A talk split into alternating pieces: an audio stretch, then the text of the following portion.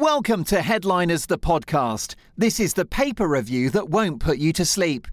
You can catch us live every night from 11 on GB News with a panel of top notch comedians going through the biggest stories hitting the next day's papers. But don't worry, if you miss it, you can catch up here after every show. So let's do it. Welcome to Headliners. I'm Mark Dolan, and this is Headliners, your first look at tomorrow's papers. Tonight, in the company of the brilliant comedians Diane Spencer and Nick Dixon. Let's start with tomorrow's front pages. And we've got the Daily Mail for you. Take a look at this. Mordaunt flouted number 10 ban to meet boycotted group. She's condemned for dodgy judgment ahead of MP's vote today after Tory rivals clash in feisty TV debate. Penny Mordaunt there accused of meeting a Muslim group that had been blacklisted by the government. Next up, the Daily Telegraph. Heatwave meltdown brings UK to a halt and rivals accuse Sunak of leading the country into recession. The independent McIlroy loses to Smith in open drama and protect UK from extreme heat, ministers urged. The Guardian red alert ferocious heatwave set to send temperatures beyond 40 degrees centigrade, and Tory leadership debate exposes deep divisions. The Metro next who is the weakest Tory link? There's the lineup of the Fab Five seeking the biggest job, job in the country, Prime Minister of the United Kingdom. Meltdown Monday, Britain's hottest day is forecast, say the Metro. The Daily Star, it's Siesta Britain. 40 winks, 40 degrees centigrade winks. Nation urged take afternoon naps to beat intense heat. And the UK is the world's hottest place after the Sahara Desert and the Middle East. And those are your front pages.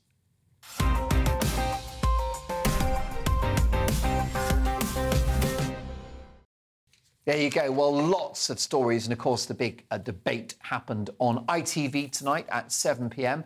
The Daily Mail brings reaction. Diane, tell me more. Okay, ding ding. So, right, it, they all squared up. Liz Truss came in with the karate chops and she went straight up to Sunak and she's like, Oh, you're trying to do business as usual, hacha! And uh, you've been choking off growth. And Sunak's like, Oh, yeah? Oh, yeah? And then he sort of came in like this because obviously he's from a very posh school. And he came in and he went, Oh, well, you're not, you're doing socialism. And uh, he kind of accused her of, he basically dragged up the fact that she was a Remainer and that she was originally a Lib Dem and that she's now coming out with all these socialist policies. Uh, meanwhile, in the background, you've got like uh, Penny and Kemi, and they're kind of like thumping each other. It was really exciting. There were some chairs broken, mm-hmm. and I, I, I, think I'm uh, enlarging some of this. Um, but uh, essentially, then, then there was more. Uh, Tugendhat came in playing the flute. Uh, essentially, it was, it was a great debate.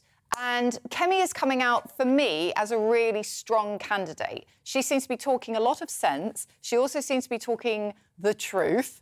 But I have to remember, I'm not allowed to vote in this. So even though I've got my favourite horse in this race, I can't affect the outcome. Um, there was an interesting chat between her and Tom because uh, he's there going, I've served on the front lines in Afghanistan and all of these places. And she's like, Yes, but you've not had to serve on the front bench. You've not been in the position where you've had to make difficult decisions.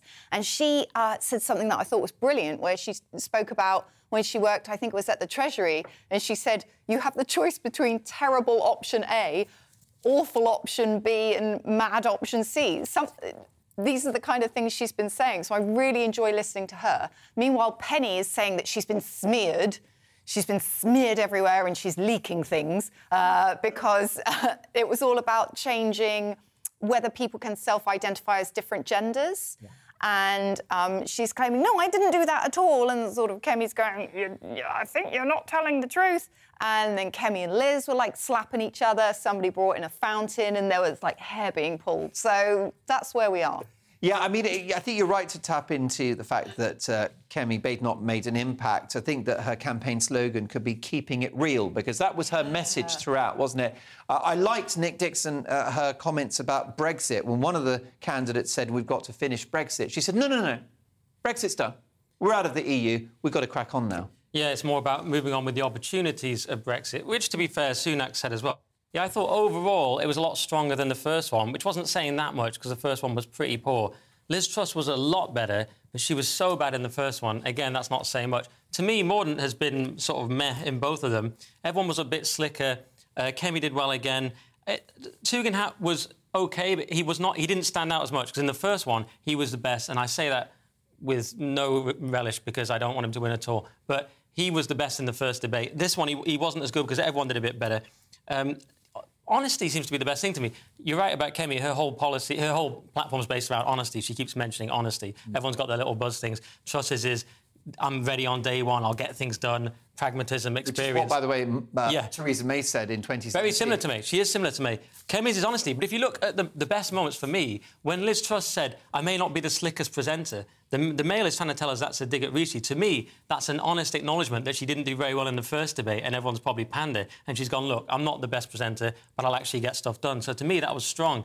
And then when Rishi was asked about his wife, I thought he was strong there as well because he's, and I'm no fan of Rishi, but he said, yeah, my wife's done really well. I'm really proud that my wife's father just came from nothing, a couple of hundred quid, was really successful. It's a great conservative story. And I thought that was the right way to own it. It was very sort of Trump. My own wife's it, rich. She's, yeah. You know what I mean?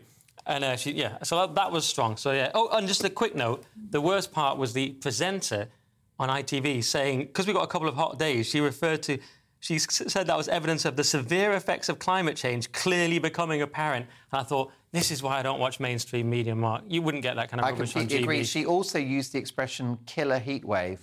Which again is very inflammatory language, uh, not rooted in necessarily death statistics. I mean, it's going to be a tough couple of days for people, but there's no need for that language. No, my word, it is absolutely panicking me. I'm not enjoying watching all these people predicting gloom and doom. No need at all. And, and the thing is, you know, you're pale with auburn hair, so if you're not afraid, then none of us should worry.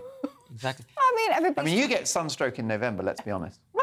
I'm struggling under these. I mean, I've got factor 50 on in the studio. Can I add one more pro Kemi point? She, you can say just, what the hell you like. Well, because we love this Kemi. This is unofficially the Nick Dixon show. She went in on on Rishi and she pointed out that he had had this uh, 17 billion fraud COVID fraud problem that he had not dealt with, and she, that was where she was very strong because Kemi's an engineer, so she's very big on detail, yes. and, and she just hit him hard. She hinted that she flagged it up to him and that she wasn't. And he ignored it, and of course he said that that's not the case. Yeah, I thought that was her strongest moment. Is Rishi Sunak, Diane Spencer, too rich to be prime minister? Yeah, Sorry, but I think he. I mean, the bank balance does for him, doesn't it? Well, he's. I mean, the thing is, is there's there's two schools of thought because uh, if you have a super rich person in charge, then they're used to dealing with the ridiculous kind of numbers you need to deal with to run a country. Like, yeah. he's he's more likely to manage the money well because he's he's sort of learned he's been in that world all the time.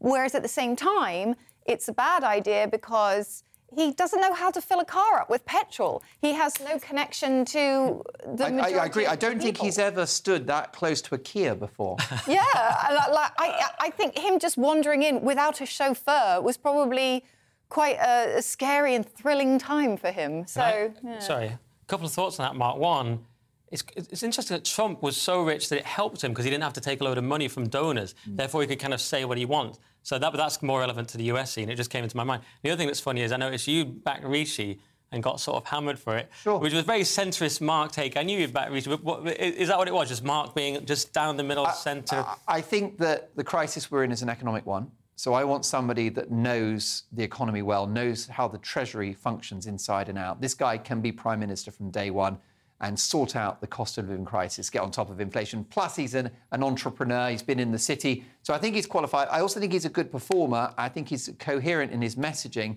And I think that he can beat Keir Starmer. That's why I backed him in January and ah. more recently. But I'm not going to lie, Kemi has turned my head a little. Ah, good, because I don't know why you think he can beat Starmer. He's one of the, to me, he's one of the weakest against Starmer. And of course, the attack on him is that he was there and presided over a bad economy. You might say, well, COVID made it hard. I think that's the would, attack. Think... He's raised national insurance. Yeah. He's raised. Well, well um, let's talk about that because okay. oh, yeah, we the got that Times, later. Sunak fueled inflation by printing huge sums of money during the pandemic. This came up in the debate, didn't it? Oh yeah, do you want to do that one? Yeah, I can do that one. Yeah, this is uh, Iain Duncan Smith attacked uh, Sunak's economic record and questioned his policy of of ruling out tax cuts. So the, basically, uh, Iain Duncan Smith is saying that you should have not allowed all this printing of money. And he's saying that you, it, it, can't be the Bank of England's fault because the Treasury gets the decision over that. So he says over a year ago, the bank actually kept on printing huge sums of money, which has inflated the economy as well as keeping interest rates low. before they say, oh, it's independent, the Treasury has the right to say no to the money printing. So that's IDS's view on it. And Rishi, of course, in the debate, defended the Bank of England tonight. He said that on average, since their inception, they've had uh, 2% average inflation. They yeah. have done a good job. And he talked about sound money. That's his approach. He says if we, if we can't be sound money as the Tories, what's the point? We may as well be Labour. We, you know, Starmer's attacking us on borrowing. And that's his argument. He says that we can't borrow our way out of inflation. He mocked uh, Mordaunt, saying that Corbyn was more extreme on borrowing tonight. There's been this kind of debate in the Tories for a while between the, the, the high tax, Rishi wants higher taxes and he doesn't want to leave debt for the next generation, yeah. versus the Trusses and others who want lower tax, more traditional Tory approach, cut tax. And that's the debate, basically.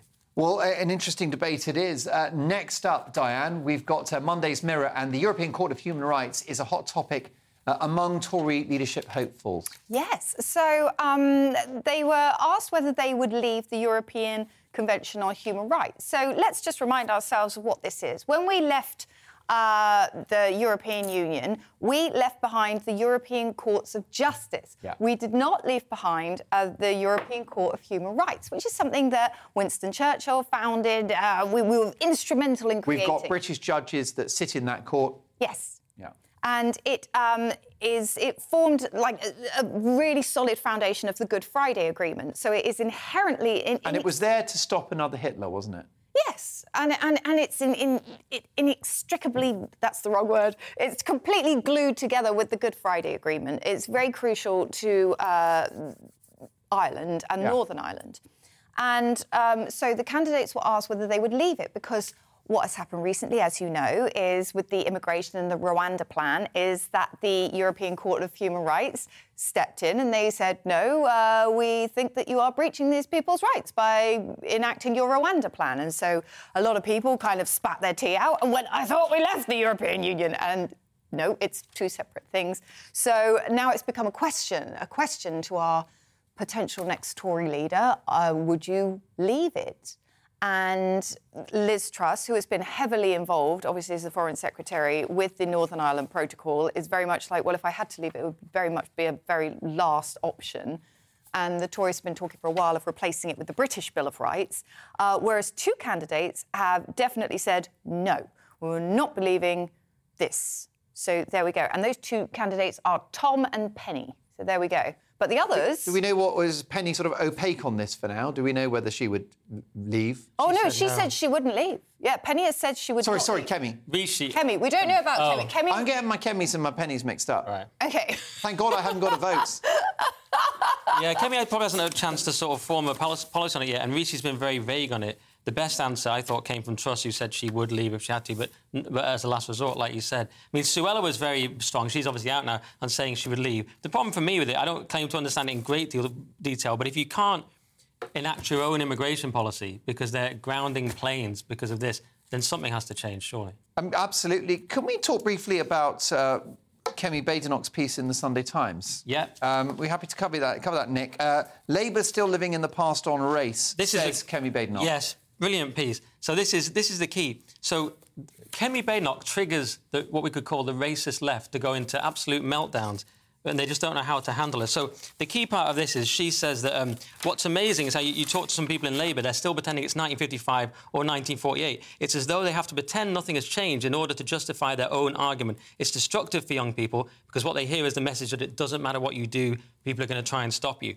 And she says the argument I make to people is that we've all been victims of crime, but we don't all think our country is institutionally criminal. So she's saying, yes, racism exists, but we're not in an institutionally racist country. So this, this just puts this just checkmates the left because they don't know what to do with it. And you've probably seen on Twitter people like Dr. Shola, who said that Kemi was somehow enabling white supremacy and pushing back the argument an- for anti-racism by a black person going for prime minister. She's told her to crawl back into her mother. So it draws out the absolute horrific people on the left and we saw also the Fox killer, Jolyon Maugham, whatever he's called, yeah. saying that to, will the Conservatives accept a Brown candidate, meaning Rishi. Omid Djalili did a similarly stupid tweet the other day. Even, an, even a Lib Dem parliamentary candidate did a bizarre tweet about Suella Braverman where he said, get your immigrant offspring face off my TV. So it draws out the bizarre, I know, it draws out the horrific left who actually are now the racists, okay. who think they're not, uh, just, just because the Conservatives have moved past that. They're just saying what, what are we going to do on Brexit? What are we going to do on tax? We don't like wokeness. And the, the left just thinks that Tory voters won't accept, you know, a woman of colour. But of course they will. Can I just say, it's not all the left. No, no, it's that element of yeah, the left. Yeah, the far, far sort of. Yes, cr- that's cra- what I meant. Crazy I think left. that's right. Yeah, because um, what I found really great about what, uh, her, Kemi's piece is that um, she's saying, "I just because you're white, you're not inherently racist," and it's like. Oh my God, thank you for stating the obvious, which sadly needs to be stated. Um, and what I thought was uh, incredible, though, was that she says that her belief is that meritocracy and aspiration are a winning combination. I'm like, oh my lord, I remember when I thought meritocracy worked. I love it. She's still got that dream. I'm like, you lived that dream, Kemi. It's like a TED talk. It's like listening to Anthony Robbins, isn't It's it? It's fabulous. She's impressive. I also, do you know I was at the House of Lords the other day, Mark? Due, due you to, are, you are uh, you're living your best life, aren't you? due to an admin error. Uh, well, then they let Leo curse him, which sort of marred it for me a little Uh, bit. that but would have provoked a security situation. I, I didn't realise Kemi was speaking. I mean, there's ISIS and there's Leo Kearse. I know, I know. Calls were made. But I was as close as to Kemi as I am to you on She did a speech very, very near, and I, I got to see her up close. She's very, very uh, smart and funny and brilliant. Do you want to move on? No, no. I'm just doing I'm my I'm Kemi just pie political Faye whilst I listen to you. I'm, I'm, I'm like all good women. I can do several things at one time. She, you could tell she was nervous. Her hand was even shaking. I could see before she went on stage. But you know what it's like before you perform. But then as soon as she got on the stage, she was calm and she was brilliant. And yeah, I was back in Suella initially, but when I could see she couldn't make it, I switched to Kemi. Yeah, you switched all the way there. Um, a really quick word on the smears about Mordaunt, Diane. Will they stick the idea that she's woke or that she's what I'm calling a vagina denier? I, can I just say, I love that phrase. I think it's beautiful. Bless you for that. So um, Penny is I've had, it, suffering uh, from. I've had a tattoo of it done on my left arm. what? Mrs. Dolan hates it. I am a vagina. No more vagina deniers. I do not want to know what the answer is. well, they, illustration they've finished is. it. The guy had to get a lunch break, so it just says vagina.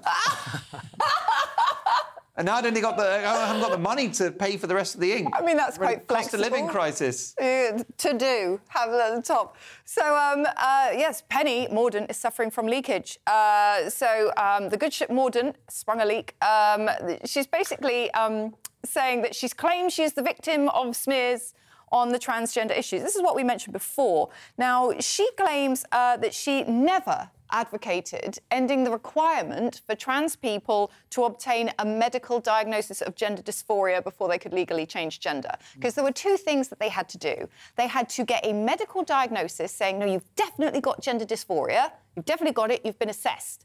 Um, and you also had to you, two medical reports and a report detailing um, any medical treatment that had been received.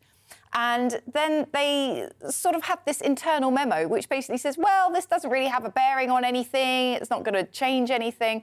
And it's sort of leading towards people being able to self identify, which is where, as our favourite Kemi said, that leads to people, sort of men, walking around very much with uh, male genitalia saying, oh no, I'm a woman.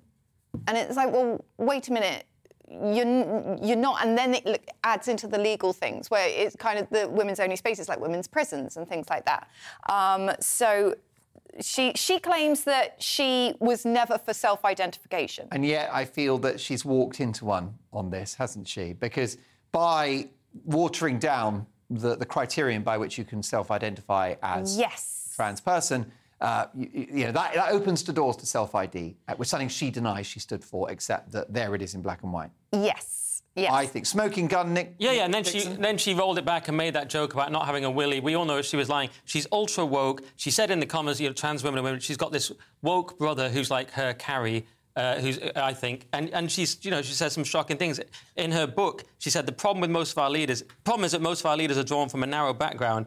Their education training was from the last century when the world was very different. It was long-term, male, patient, predictable, factual, planned, heterosexual, white, Christian, Western. So she's making it sound like she's against all of those things, which is practically everything.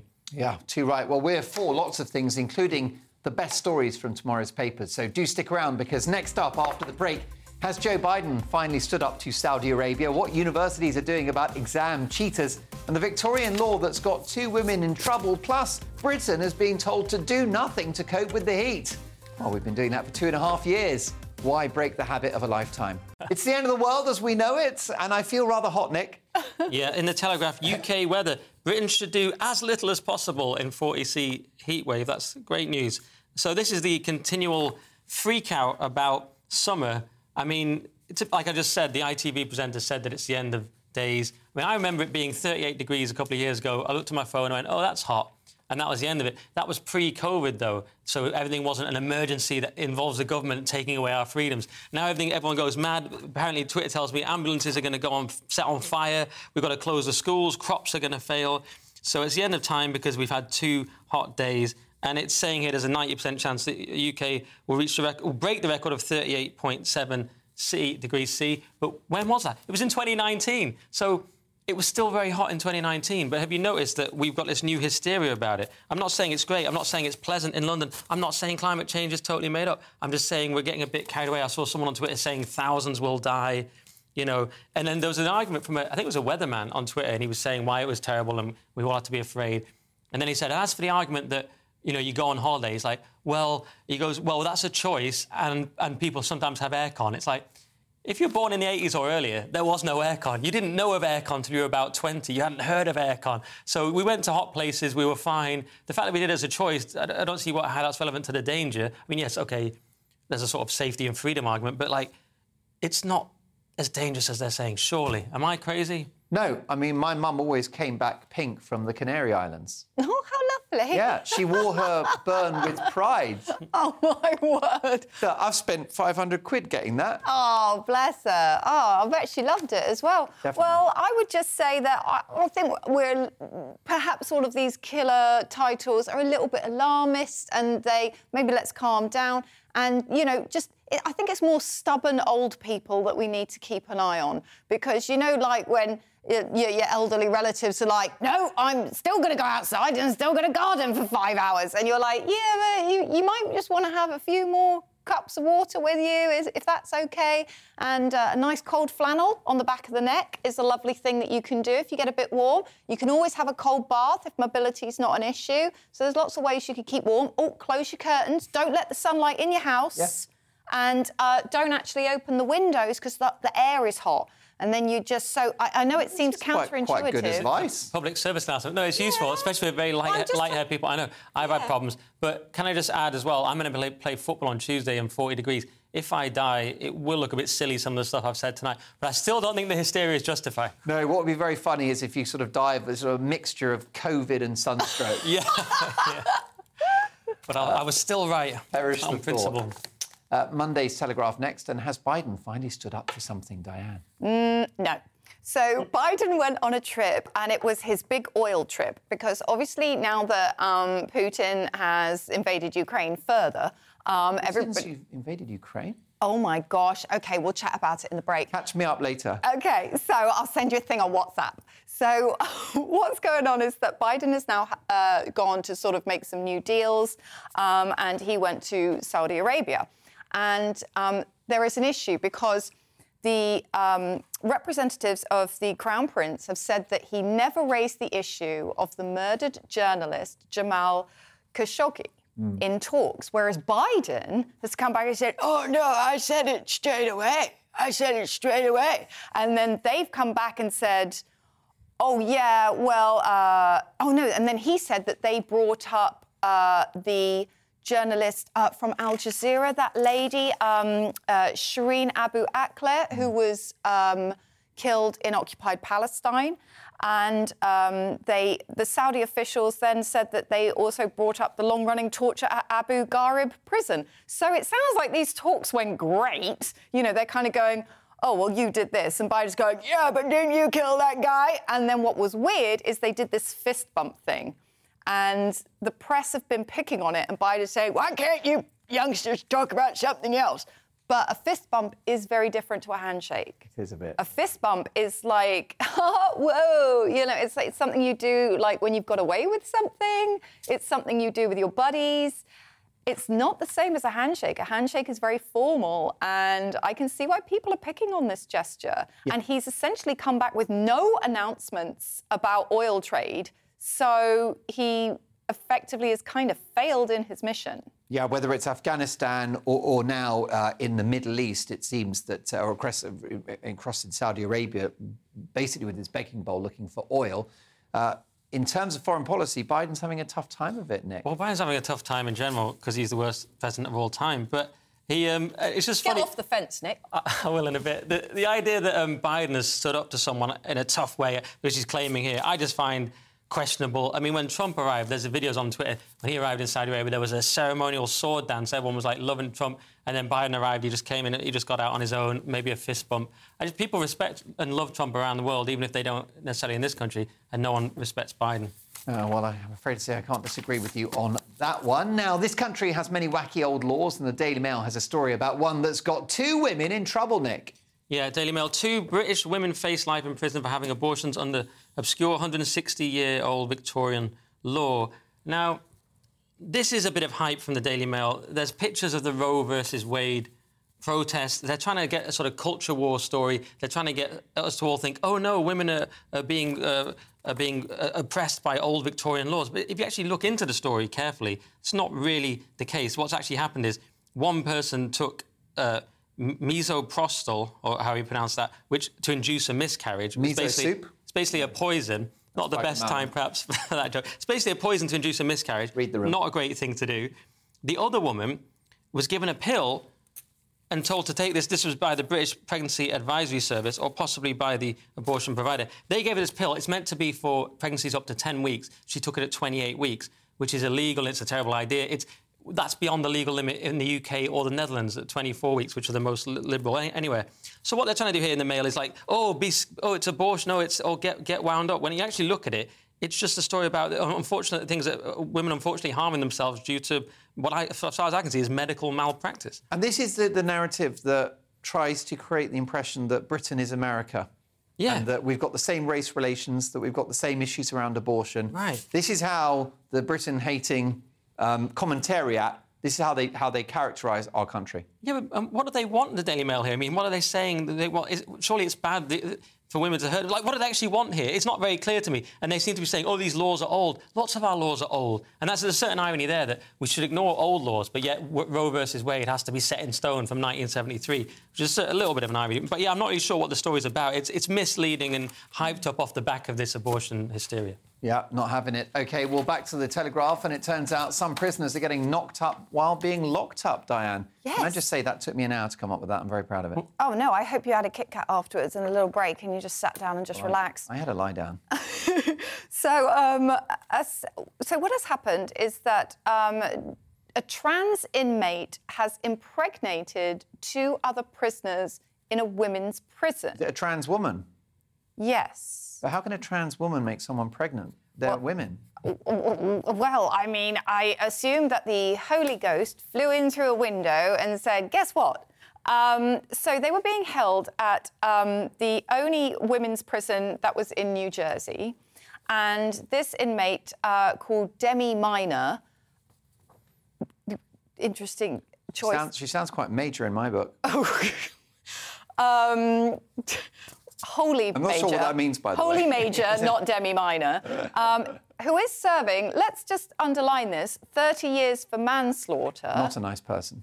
N- well, I mean, manslaughter is where you can't prove that it was premeditated. It's it's sort of it's not quite accidental death. Caused the death of someone indirectly. Yeah, definitely. That's coming coming straight off my Christmas card list, let me tell you. Oh, g- I would. Yeah, scrub that one. Um, I'm right off them. and uh, they ha- were housed according to their self-proclaimed sexual identity. So this goes back to the Penny Mordaunt issue, where you're allowed to like choose your own gender. Um, and what happened was that uh, this person, Demi, had a relationship with other inmates, and now two of them are pregnant. Um, but this person, Demi, was complaining, complaining that, oh, well, I, I, I've been transferred um, to a New Jersey state prison where guards continue to call me he and him. Now, I, I get that, that that might be an issue for you, but let's remember, you have ended somebody else's life. Yes, pathetic. Can we put that into perspective just for a moment?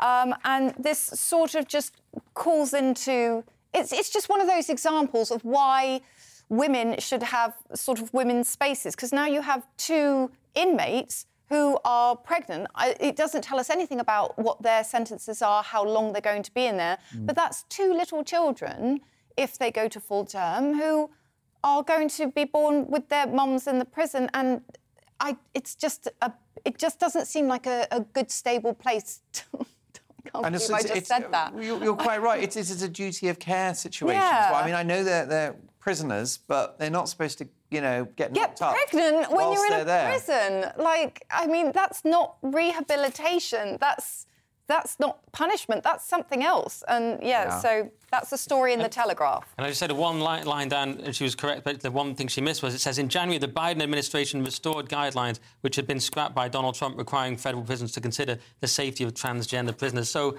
Biden brought this trans stuff back in that Trump got rid of, and this kind of thing wouldn't happen. That's all I'm saying. Demi is one of was was one of 27 transgender inmates at this particular facility because of the change in the law. So Yeah. but obviously, you know that you don't know who is self-identified, who actually has gender dysphoria, who. Uh, is as they were, who has transitioned medically. You don't know any of this because as soon as they self identify, you're allowed in. And th- like these people are now criminals. Criminals are not the most trustworthy people. How do you know that a criminal is not using this as an excuse and they're not a genuine trans person? How do you know? Correct. It's a real concern and, and, and actually quite a, quite a tragic story. Monday's mail now, and that old adage of cheaters never prosper might not be true in our top universities. Nick, tell me more. Top universities are turning a blind eye to online exam cheats. Who would have thought sending education to online only would, would cause any problems? So there was a survey last week where six of students admitted asking others for help during online exams. So this is what happens when you, you get rid of education, you make it online.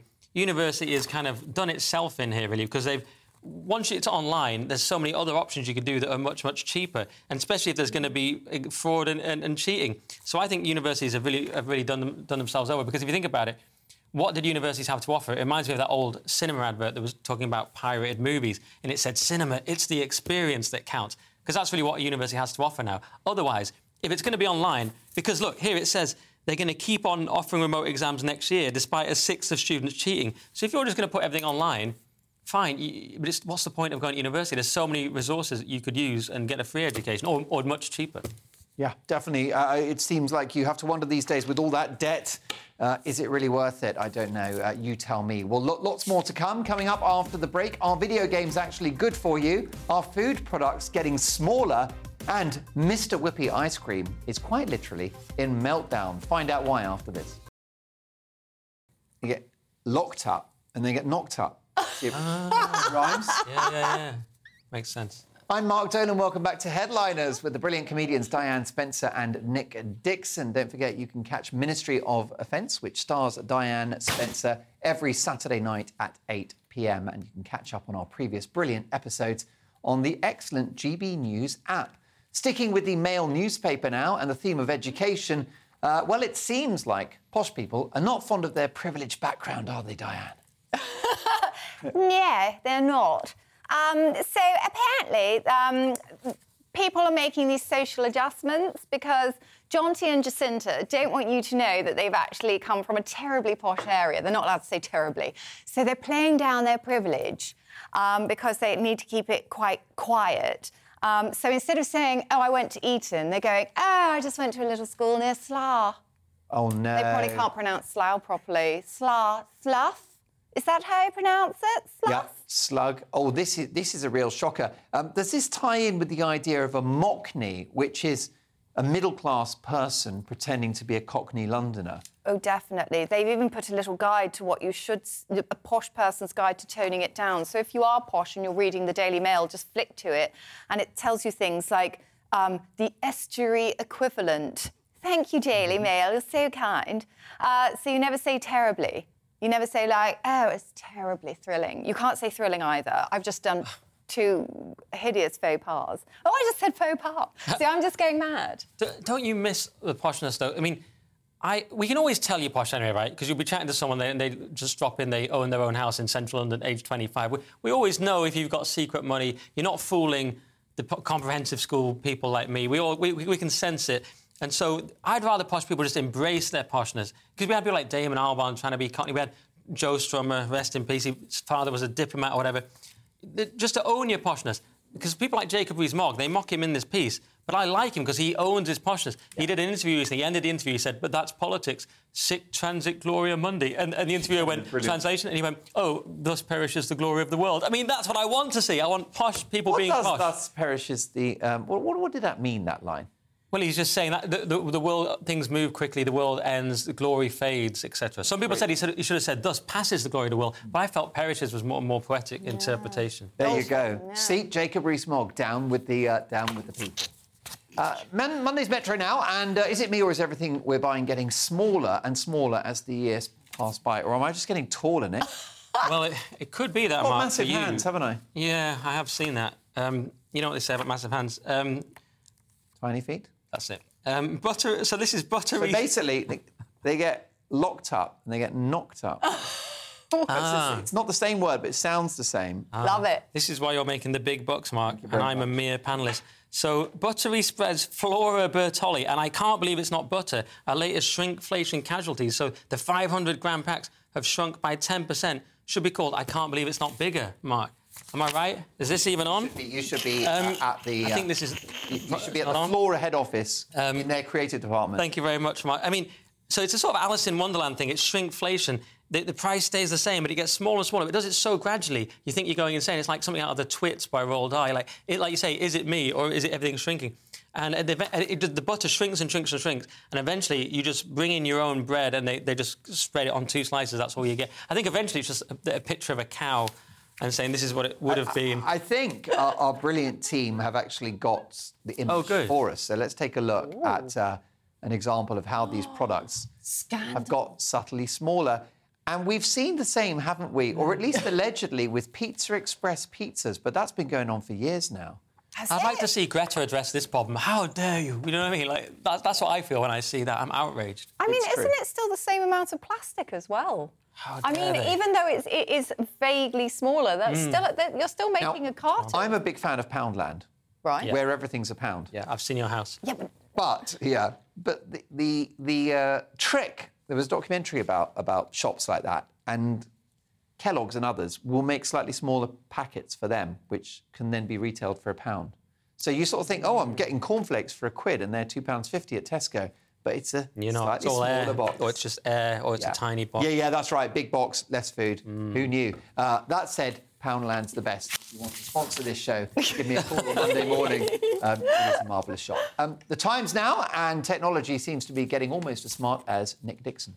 Yeah, I don't need a talking toothbrush when smart tech gets too smart. It's a kind of think piece about how technology can go too far and be annoying. There's apps, people at Wimbledon struggling to get in because they needed apps and so on. Yes. There's someone here, a podcaster, saying that um, why is his washing machine sending him marketing emails telling him his favourite cycle is Cottons, which he uses 43% of the time? don't really need to know. Uh, and there's an interesting point from Mr. Elon Musk saying there is such a thing as too much sentience for household appliances. I'm going with any. Any amount of sentience for my fridge, personally, is too much. Call me a Luddite, Mark, but that's my position. And this is how societies fail. There's a Atlantis theory. People told me I, I misquote this, but there is a theory out there that when our societies become so advanced, we think we're so advanced, but then we can't do anything. We can't function. Our machines are talking to us. Everything actually gets too advanced, and we fail. And if there's any kind of problem with it, if the internet goes down, the whole culture's finished, and the only people that survive are some people in the forest who live on bugs. Yeah, well, listen, I, I, I share your dystopian vision. Um, I certainly feel that about things like phones, Diane, because every couple of years you feel this pressure to upgrade your phone. And I'm just thinking, could Apple and Samsung, could they all just make an agreement to just like not have progress for five years? They are now selling what they're calling dumb phones, where they are selling the original bricks Brilliant. that have the little screen. You can just about play Snake on it. Brilliant. I mean, I remember these coming out uh, because I'm older than the internet, as we all are. um, so you can now buy a dumb phone, but on your Tinder profile, by the way, older than the internet. I think I'm the exact same. I think I'm the exact age. I think I'm not as old on the internet. I think. Yeah, no, I'm young though. age. I'm very young. Yeah. Oh, yeah. It's your skin. Thank you. Um, but there's, uh, yeah, technology is very naggy. It is very naggy. Like, um, I'm, I, even my, I've got a tiny little watch, but this thing sends me an email when its battery is running low. I'm like, Yeah. really? Yeah. Like, so you, I'm already getting nagged by a lot of. They're different like things. babies that have got to be fed I mean, you go into a cafe, you're looking for plug points for your laptop. Oh yeah, but you've, you've got to remember they're not all like Tamagotchis. What you've got to remember is is that the uh, is that it's because it's harvesting your data, and we still don't quite understand as people how much our data is worth, and we aren't quite understanding how much we're programming into it. Yeah, I, I, that's right. Every, every everything you do is is commodified by Mm. those terrifying Californian tech giants. I'd pay a lot for Mark Dolan's data. Uh, well, a, lot of it's being looked at by PC World as we speak. Never have uh, never brought that laptop in to be fixed. Big mistake. It's been great working in show business. God bless and good luck. Uh, Monday's Express now, and here's one for the gamers, Diane. I love this story because I am a gamer. I love playing computer games, and I've always said that they are good for you. And there's some research done by Georgia State University that has said that video game playing can effectively be used for training. It has beneficial effects on your brain and can boost decision making. Hmm. I mean, I've always known this because when a child plays a video game, people will be like, oh, you're rotting your brain. No, they are not. They're learning how to solve puzzles. They're learning how to, because sometimes some games are puzzle games where you sort of you sit there and you have to literally think there and work it out. They learn how to save up because, like, say in a game, you have to collect the coins, and once you collect so many coins, you get like a mushroom or a treat or something like that. So you you learn how to do lots of different cognitive.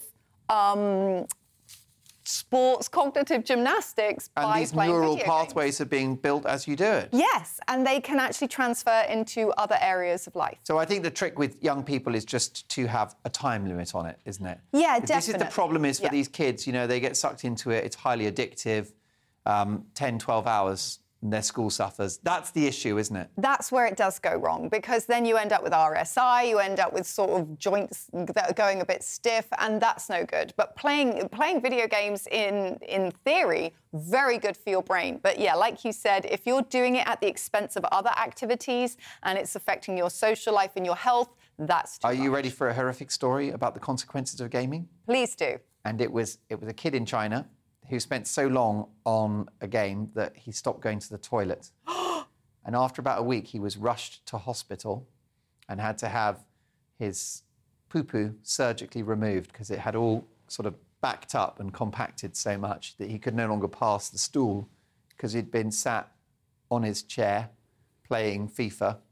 FIFA. Well, probably not FIFA. Um, what's the one where they kill prostitutes? Grand oh, Theft Grand Auto. Theft Auto, yes. GTA. Yeah. Wow. So that's not a good look, is it, Nick Dixon? No, but if you got the record, it's probably worth it. I mean, the, th- the irony is about games. We were always told growing up, we were told that these are terrible things, and you know, do your homework. And now we realise school is actually just indoctrination and woke rubbish. And games will get you a lucrative career on YouTube. So, it, it- you know, I agree with Diane. And also, so I met someone the other day that met someone through gaming and got their got a job from it. They met someone over, you know, gaming through the internet, and they, they met them and they got a job. And I'd also say it also relieves stress and stops you killing people in real life. Yeah, Woody Allen made a joke about it. He said, oh, all the things they said were good for you are bad for you, Oh, like, yeah. like uh, meat and college. Yeah. Can't argue with that. The Times now and Mr. Whippy ice creams could go into meltdown, and it's not because of the heat, Nick.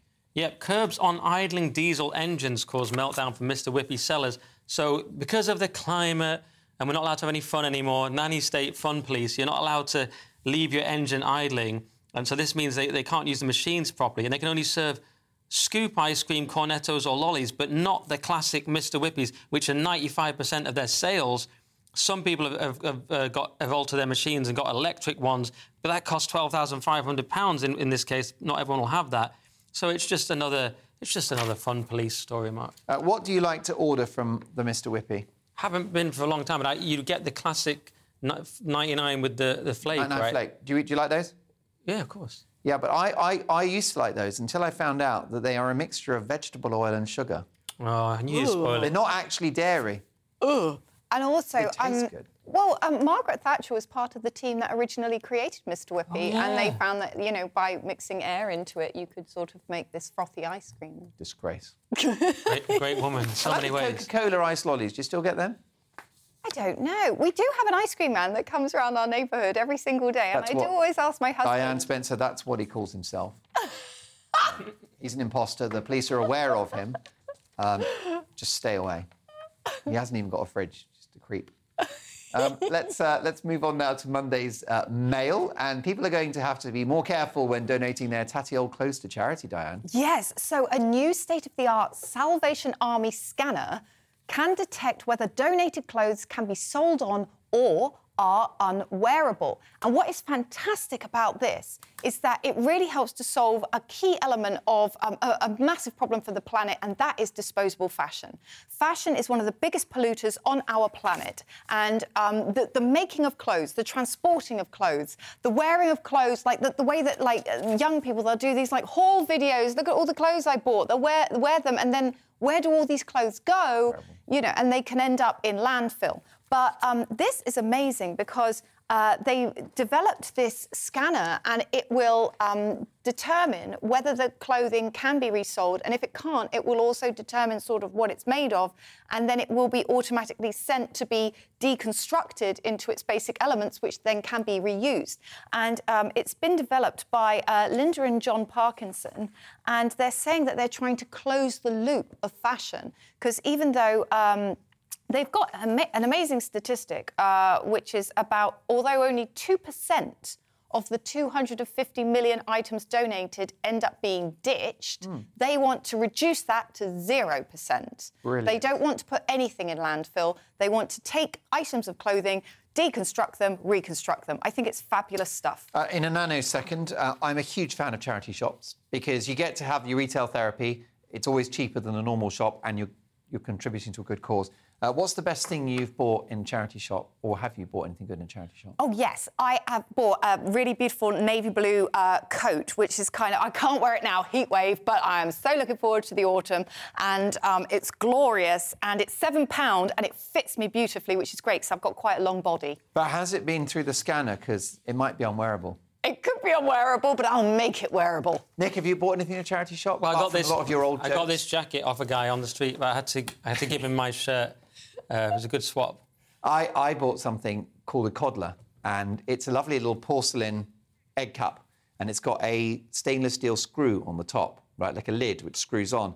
And you put a raw egg inside with bits of ham and a couple of bits of cheese. You close the lid, boil it, and then you've got this amazing melange of like a boiled egg with melted ham and cheese in there. Wow, that sounds great. It's a Coddler baby, another great British invention that never took off.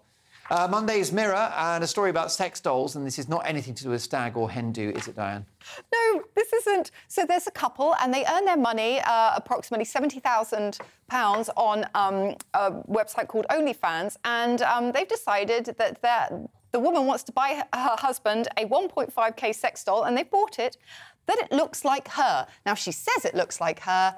I've seen it and I've seen her. I'm sorry, but there's been some dimensions that have been altered. The doll definitely has larger boobs and skinnier legs. And what I'm slightly worried about is she's saying, Yes, but I can't be jealous of a doll. Yes, but you've got a doll that sort of looks like you. The doll's not going to age, sweetie. You are. Right. You are going to get jealous of that doll. the, the obvious danger is he ends up liking the doll more, if only because it doesn't speak. Yeah. Wow, well, you no, are there's, such there's... an incel, Nick. that is that is the holy grail, isn't it? Um, look, thanks to the incredible, the marvelous, the wonderful Nick Dixon and Diane Spencer. Thank you so much for your company as well. Thanks for listening to Headliners, the podcast. Don't forget to subscribe so you'll never miss an episode again. And if you enjoyed it, leave me a nice comment.